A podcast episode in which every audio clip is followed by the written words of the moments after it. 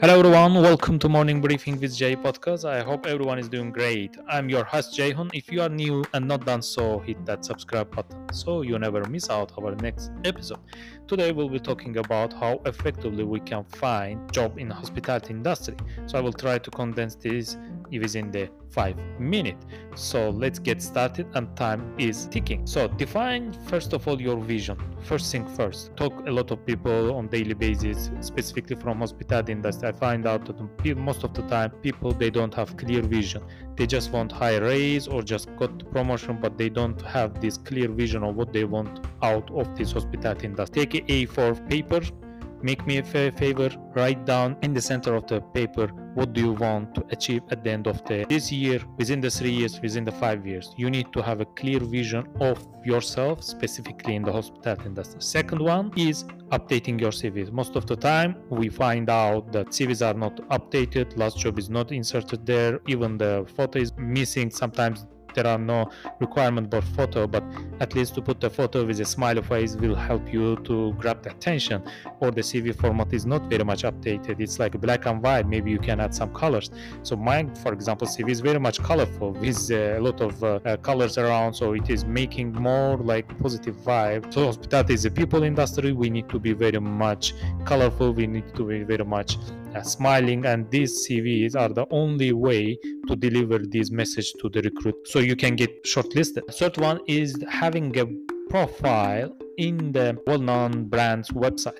So if you go to the careers website of marriott international let's say hilton or accor or intercontinental uh, all different kind of small chains as well they all have the career website I talk to the regular with the people, they don't have even the profile generated there. Guys, just to let you know, all these companies at the end of the day, even so you reach out to HR or you have someone from inside, they will ask you to apply through online. So that because they do have artificial intelligence backed up system which is shortlisting all the candidates according to their needs.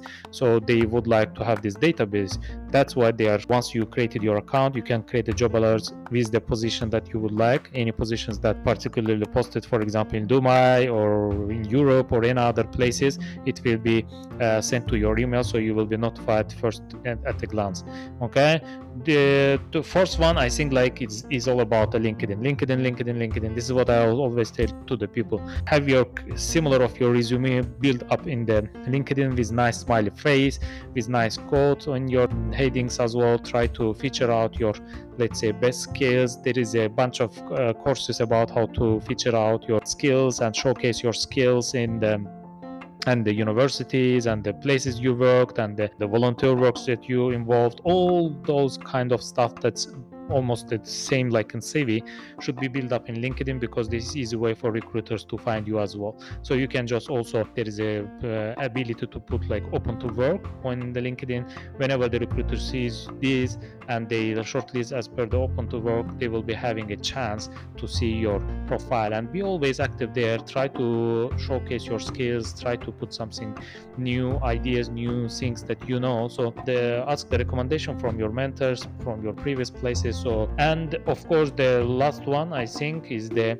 being part of the hospitality groups okay in linkedin as well as the, in the facebook or any other social media uh, channels. There are a lot of bunch of groups that they are looking for the hospitality skilled workers. So you need to be in these groups to be notified if any positions are there.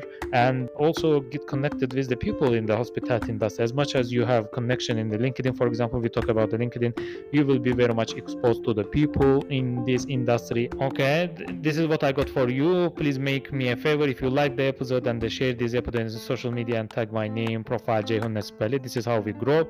Thank you and we will catch up you in our next episode. Thank you so much. Bye